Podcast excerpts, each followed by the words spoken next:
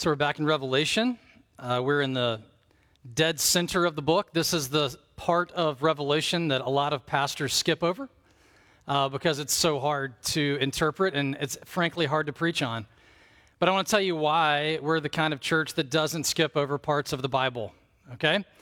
Uh, first of all, if you start skipping over the Bible, you become what I call like a cafeteria Christian. It's like you're going, you're like, I'll take that, but not that. I'll take that, but not that, and take that. And when you do that, you actually end up with a faith that is self informed.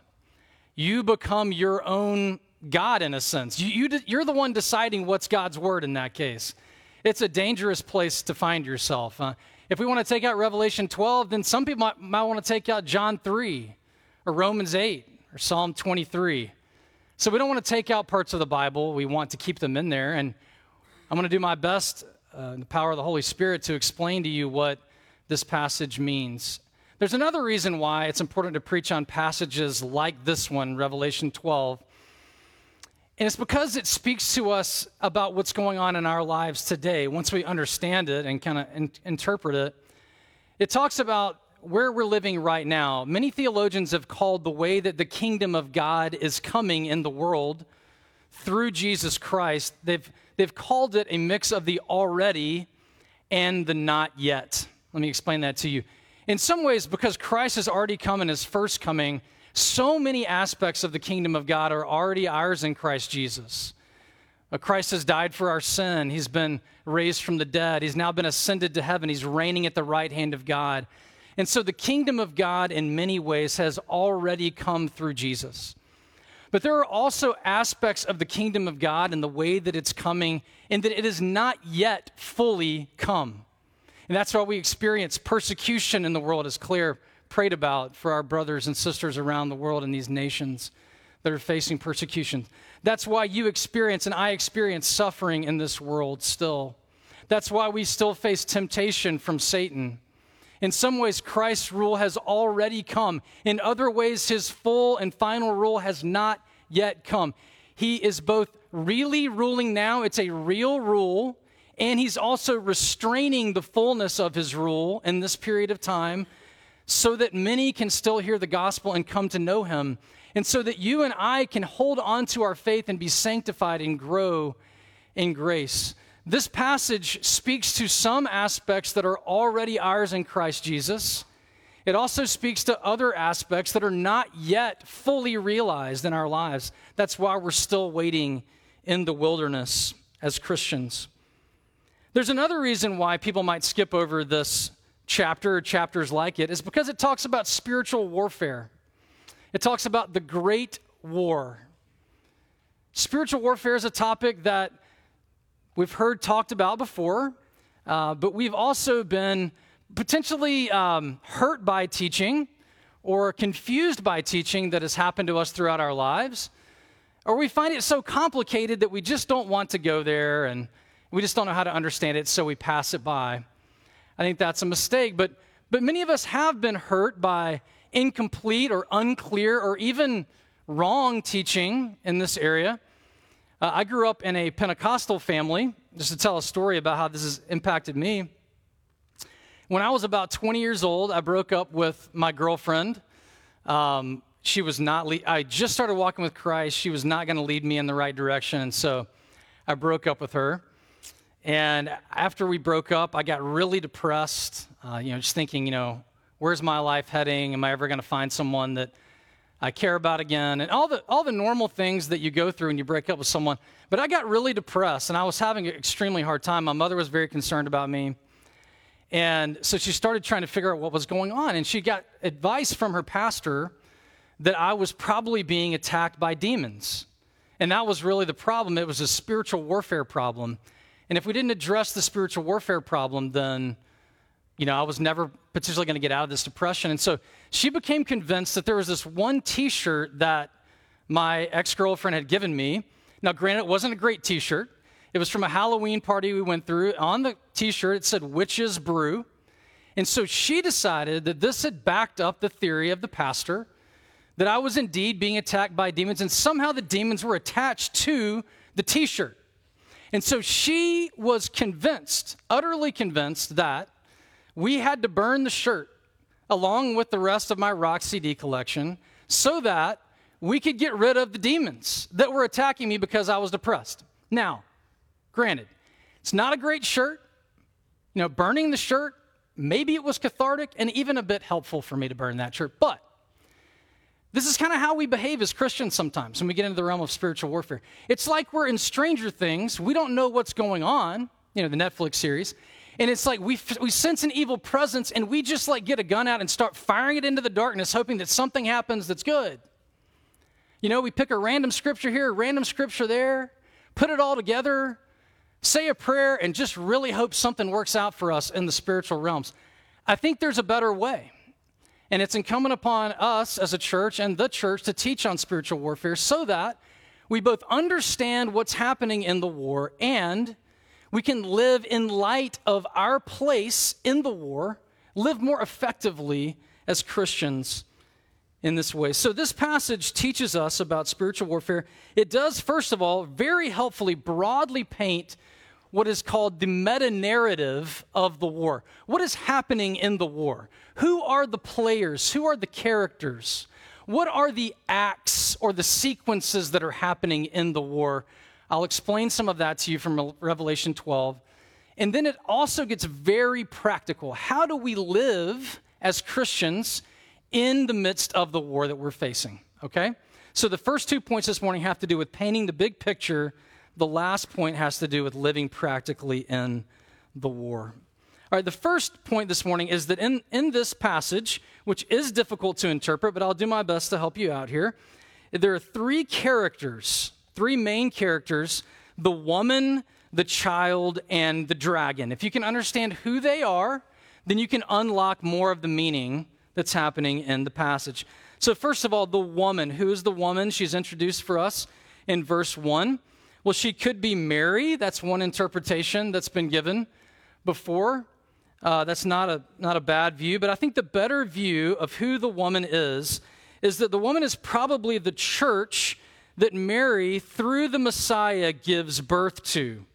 A couple of reasons for that. In the Old Testament, uh, Israel is described as a mother who is giving birth twice in Isaiah in 26:17 and in 66 verse 6. So I think the best reason though to go with the woman as representing the church though is found in the last verse of the passage where it refers to the rest of the offspring of the woman with whom the dragon makes war. So this would lend us to interpret that the woman is the church it is the, the spiritual offspring of Mary through the Messiah. So when you read the woman in the passage, you need to think of the church of Jesus Christ, the people of God. All right? The second main character in this chapter is the child.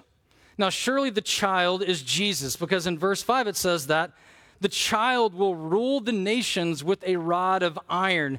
This is almost an exact quote from Psalm 2, where the Son of God, the Son in the passage, is given a rod of iron that he will use to bring the nations to judgment. So when you read the child, if you can understand the child as being Jesus, it will also help you unlock what John is saying to us through this apocalyptic vision. Then finally, the dragon. The dragon is clearly identified in verse 9 as being Satan. He's also called the serpent. These are metaphorical references to Satan or the devil himself. But the, the vision is more complicated than just describing Satan, because in verse 3, it says that this dragon has seven heads, ten horns, and on his heads are seven diadems. The number seven in Revelation, we know, means completeness, and crowns or diadems refer to rule. Horns also refer to rule. So, what we probably have here is not just a reference to Satan but a reference to the way Satan works in the world through the kingdoms of this world. It's not exactly seven. There's some number, there's some complete number of, of leaders and kingdoms, kings and kingdoms that Satan is working through to accomplish what he wants to see happening in the world. We often think of, uh, when we think of spiritual warfare, we think of Satan almost unilaterally impacting us directly that, that can happen, but I think that most often what's happening is that Satan is influencing other people in the world to do evil, and we experience that. Or Satan is influencing other demons in the demonic, you know, the spiritual warfare level of the world that then they impact us. Um, and so what we find here is that the, the description is that Satan works in the hearts of kings and rulers to shape the world with his devilish influence.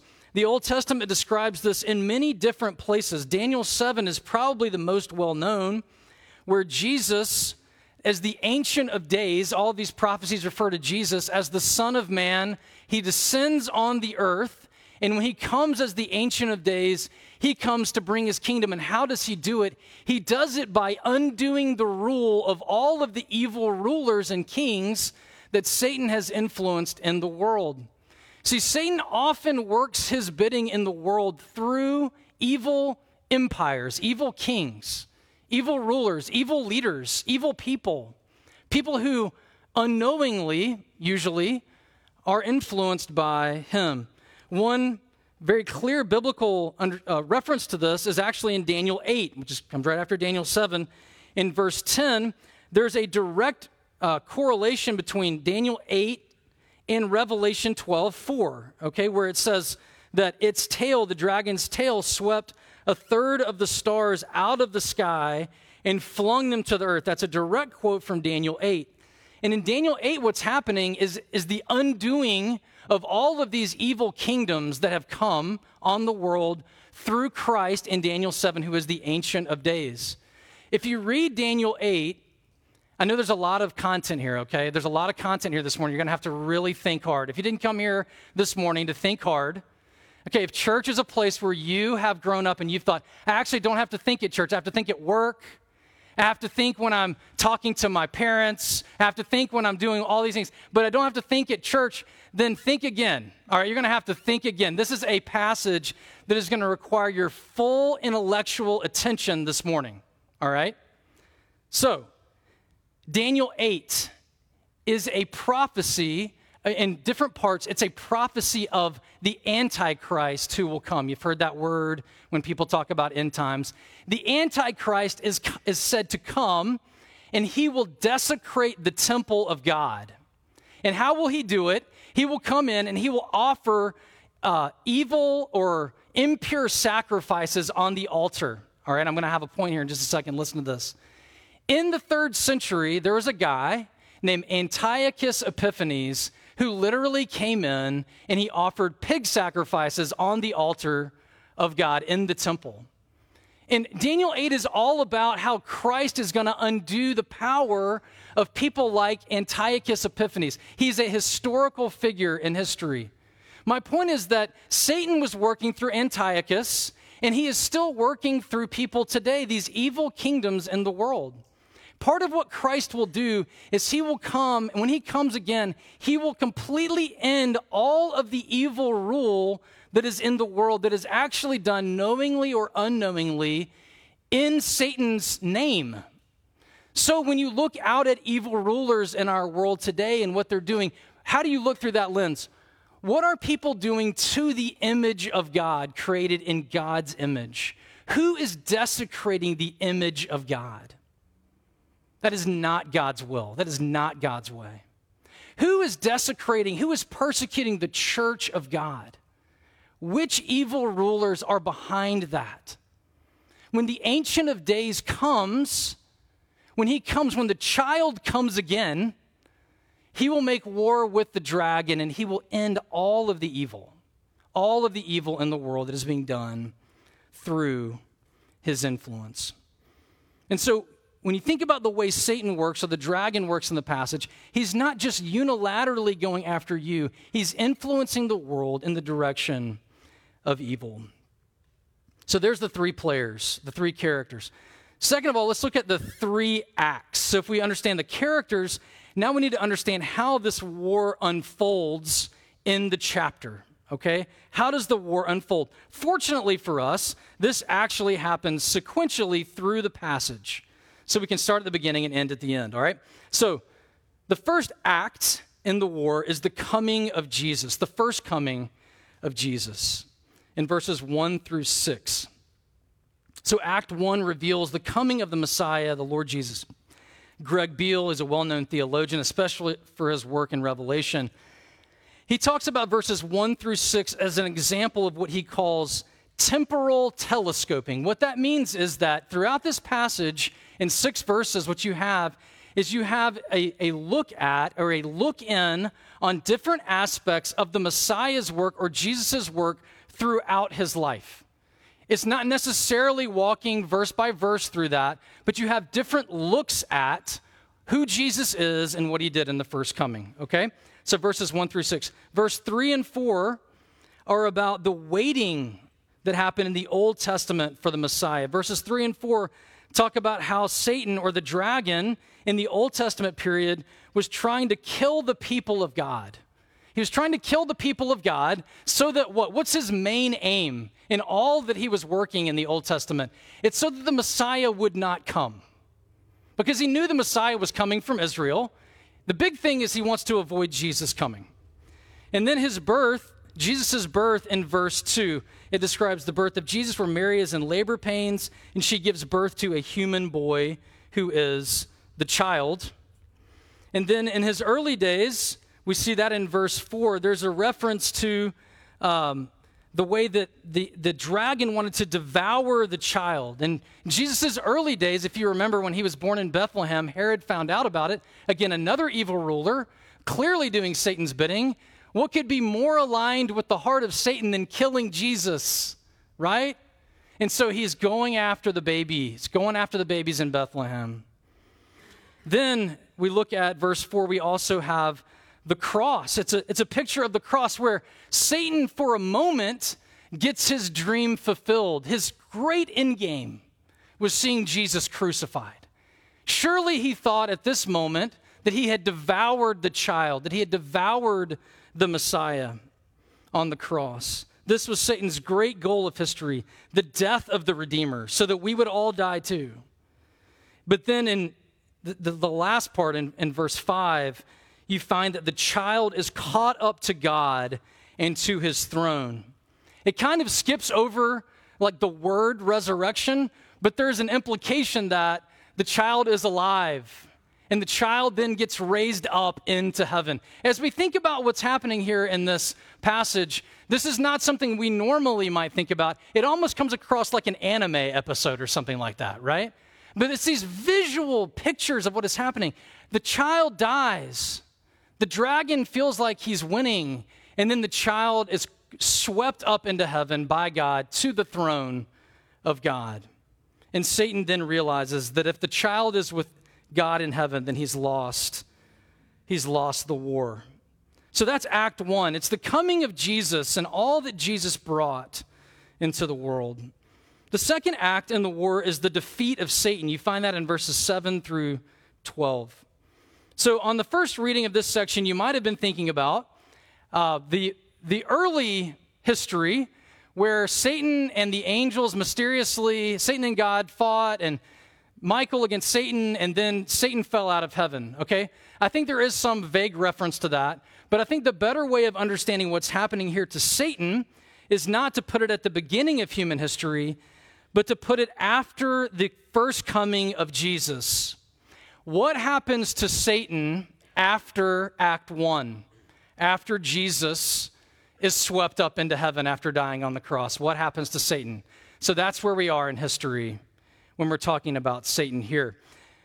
So, passages, if you know the Bible, you know, like Job 1, it seems to indicate that Satan, before the coming of Christ, could go before God the Father and could accuse us he accused Job to God and said, had some kind of conversation with God about how can he go wreak havoc on Job's life to see what Job would do. Okay?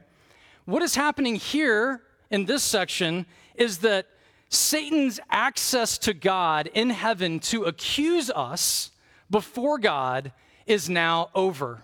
Satan can no longer accuse us before God. He can no longer accuse the church before God if we are in Christ and we put our faith in Him. According to verse 8, there is no place any longer in heaven for Satan.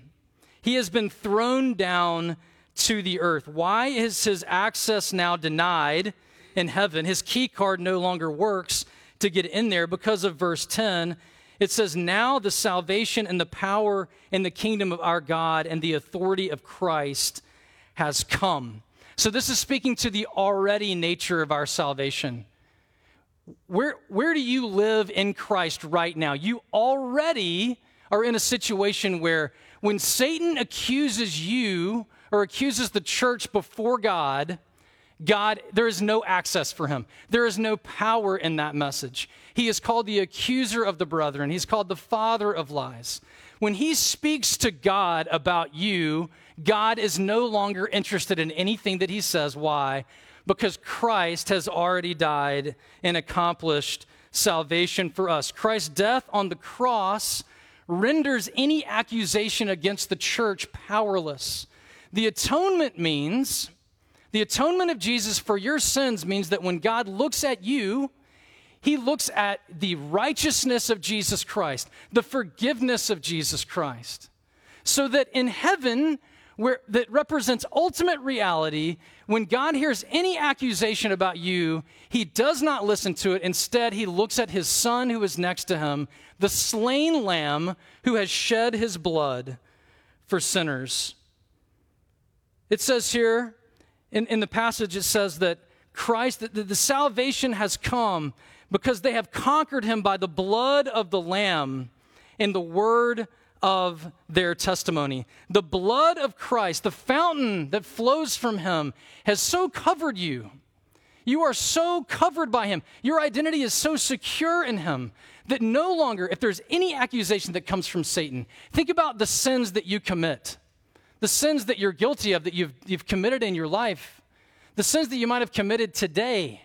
When Satan goes before the Lord God Almighty and accuses you, and he says, Look at how guilty and vile this person is.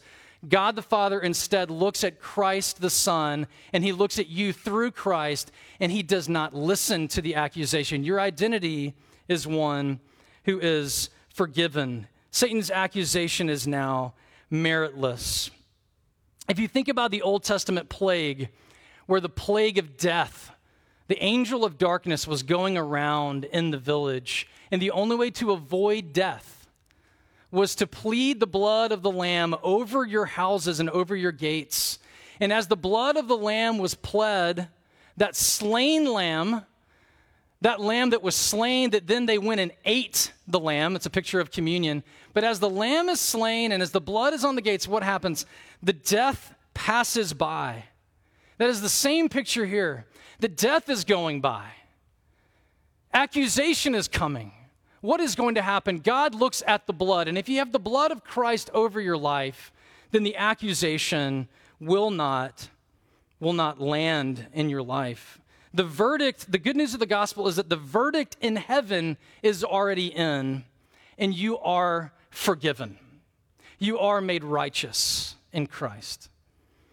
There's nothing that you need to do other than believe in Christ to make yourself accepted in heaven. The verdict is in, and you are, you are with God. You are forgiven.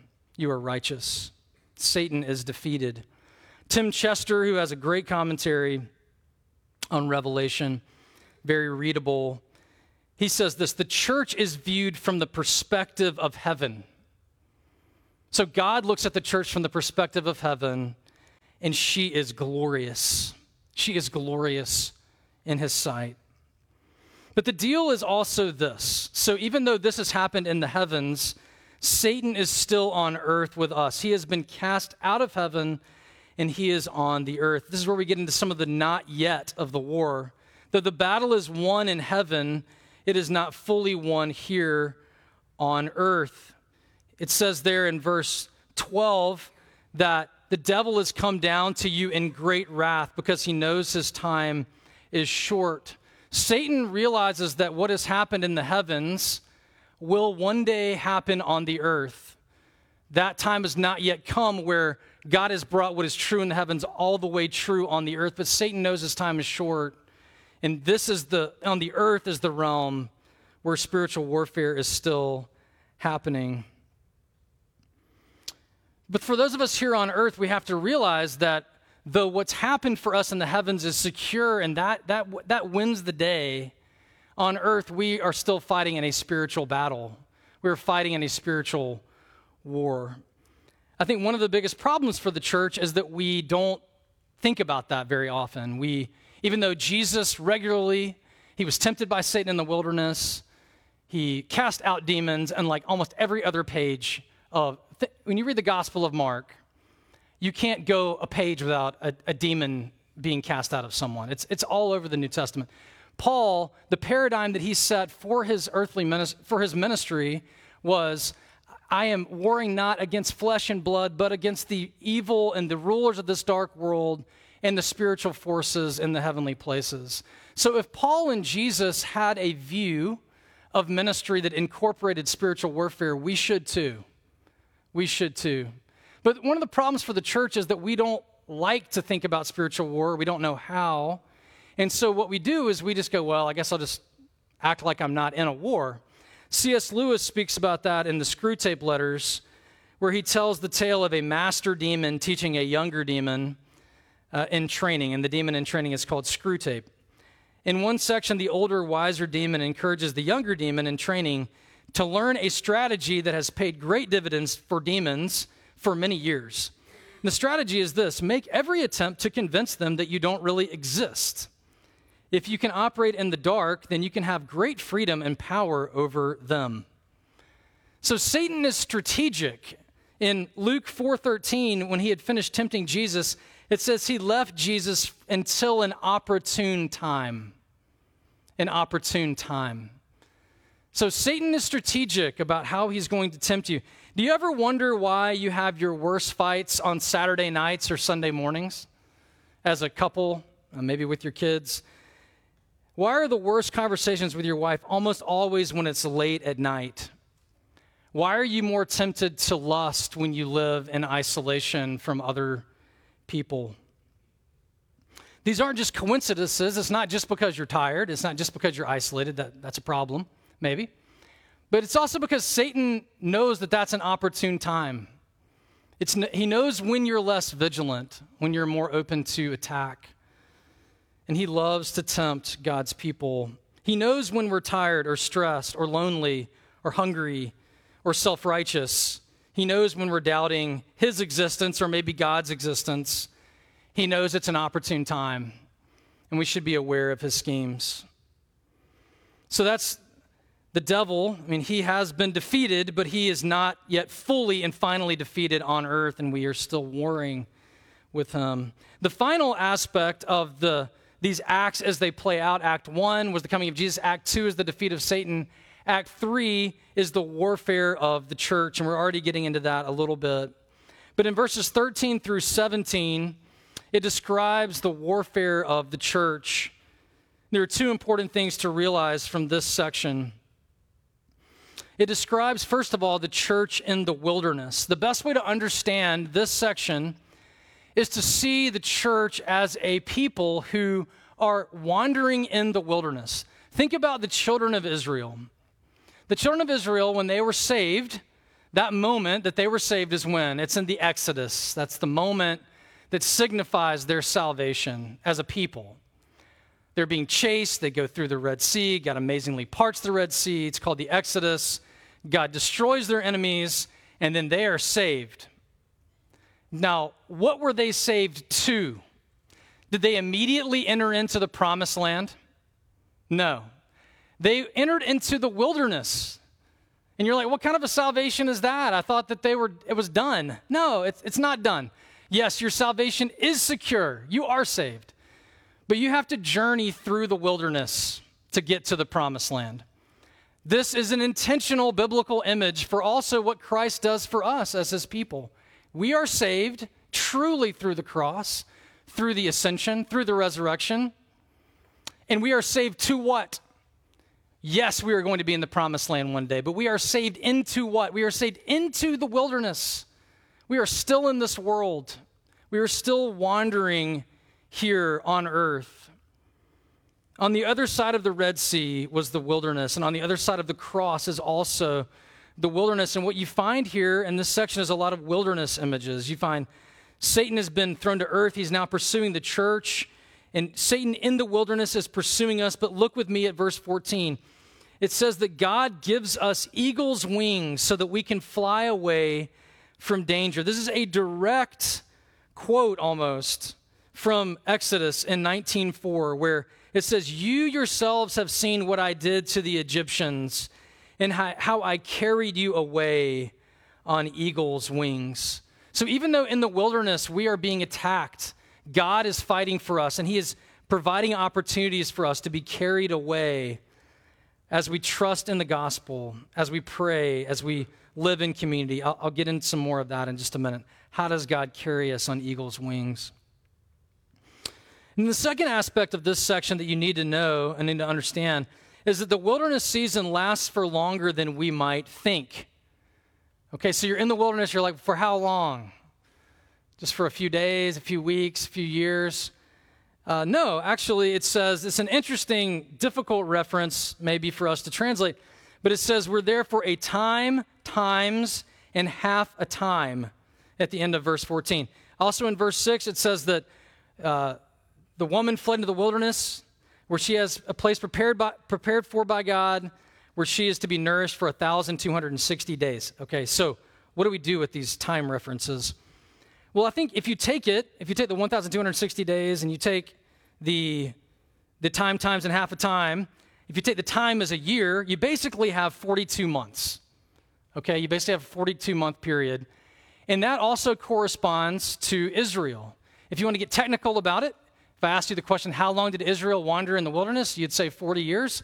That's technically correct, but it's not completely correct because actually they had already been in the wilderness for two years when God told them that they had to wander in the wilderness for 40 years. So they actually wandered for 42 years, technically. So this is a direct reference to the wilderness period. Now, we don't need to be weird about it like some people can get, where you go around searching for 42 month periods of time that directly correlate in our time to this time. That's really not helpful. I think the best way to interpret this is not literally, but to say that the time lasts longer than you think it should. You're going to be in the wilderness for longer than you want to be. It's not fun, it's tough when you're in the wilderness, but God provides. God provides for us in the wilderness. How long, O Lord, is a song we sing in the wilderness because it goes on for longer than we want it to. Verse 16, it's an inhospitable ecosystem, all right? There are so many examples. I could look, you know, we could talk about this whole idea of the flood coming out of the mouth of the serpent and all that. Essentially, whenever there's a flood in the Bible, it's bad, right? And so there's all these things that are happening in our lives that are like floods. But what does God do? He causes the earth here in this passage, which he is ruling over, to swallow up the flood. Essentially, what's that mean? It's through his providence and provision, God doesn't allow Satan to destroy his church.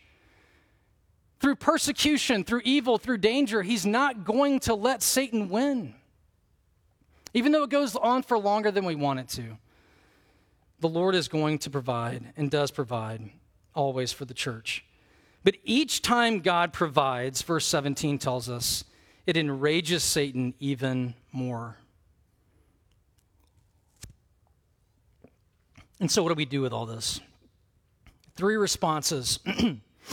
Three responses of how to, how to live in the war. First response you need to rejoice in the victory of the blood. You need to rejoice in the victory of the blood. There's only one imperative in this entire passage the rest is narrative and anime and all these apocalyptic visions, all right? There's one imperative, and it is found. Uh, it is found in verse 12. Therefore, rejoice, O heavens, and you who dwell in them. Rejoice. Therefore, rejoice. The child has come. He's defeated the dragon.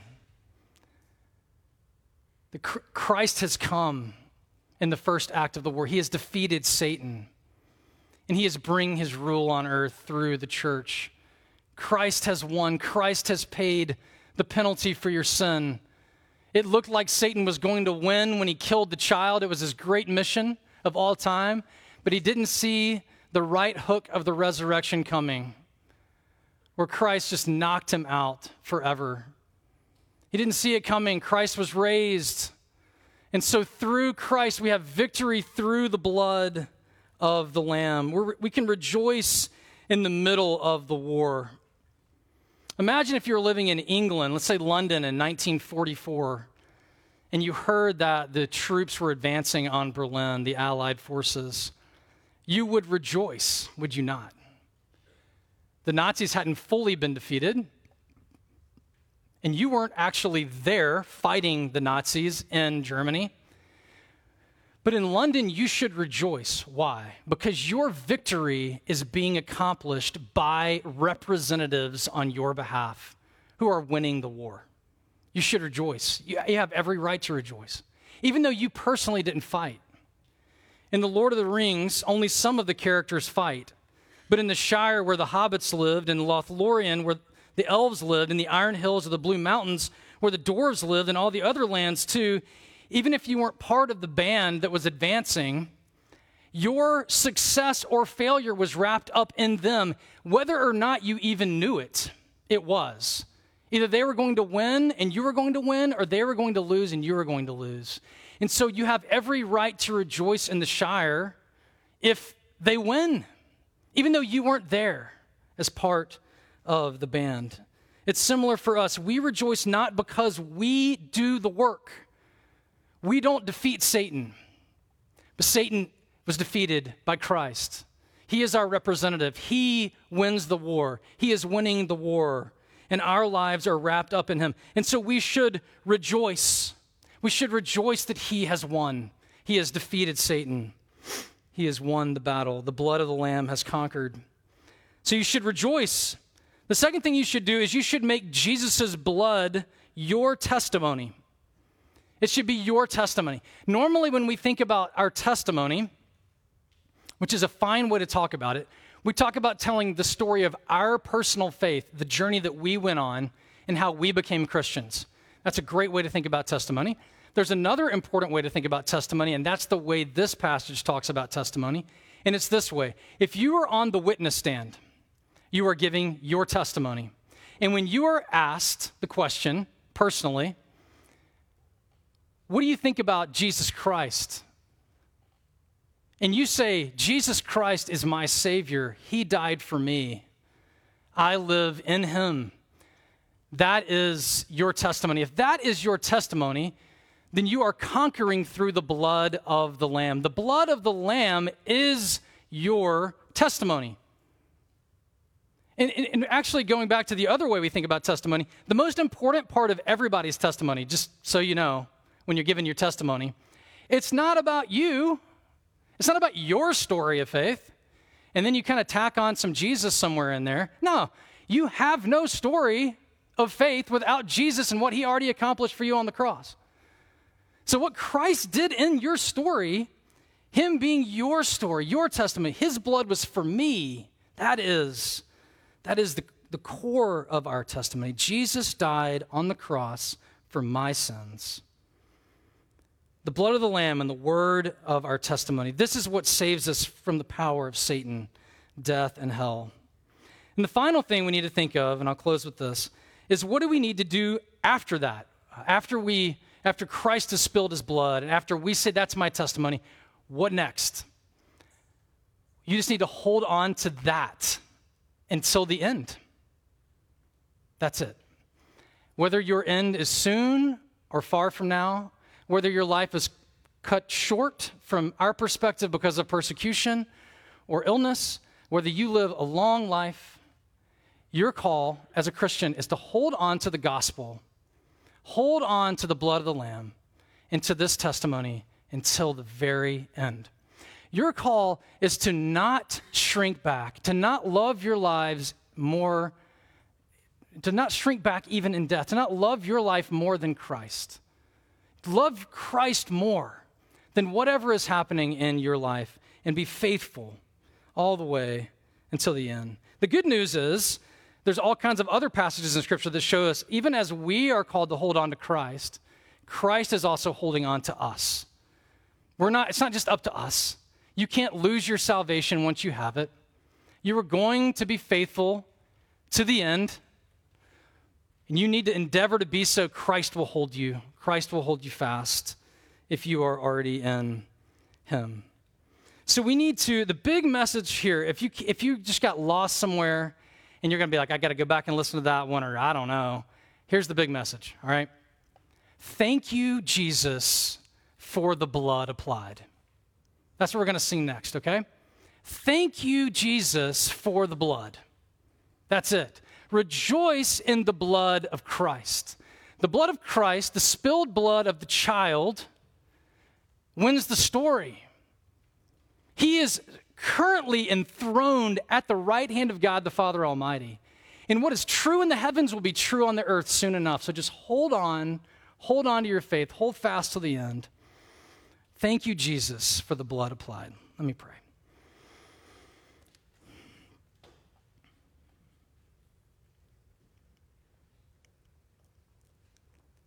Lord, sometimes your word surprises us. A complicated passage like this, we we wonder what we can find in it. And then when we get into it, we find that the gospel is so clearly proclaimed in the midst of it that it just blows us away at how your mind works and how you are far beyond us.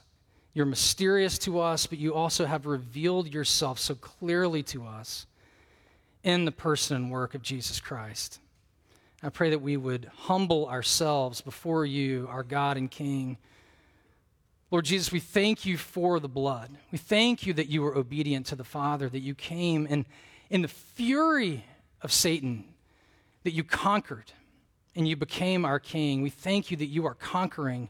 We can find joy in your conquering. I pray that we would this morning. In Jesus' name, amen.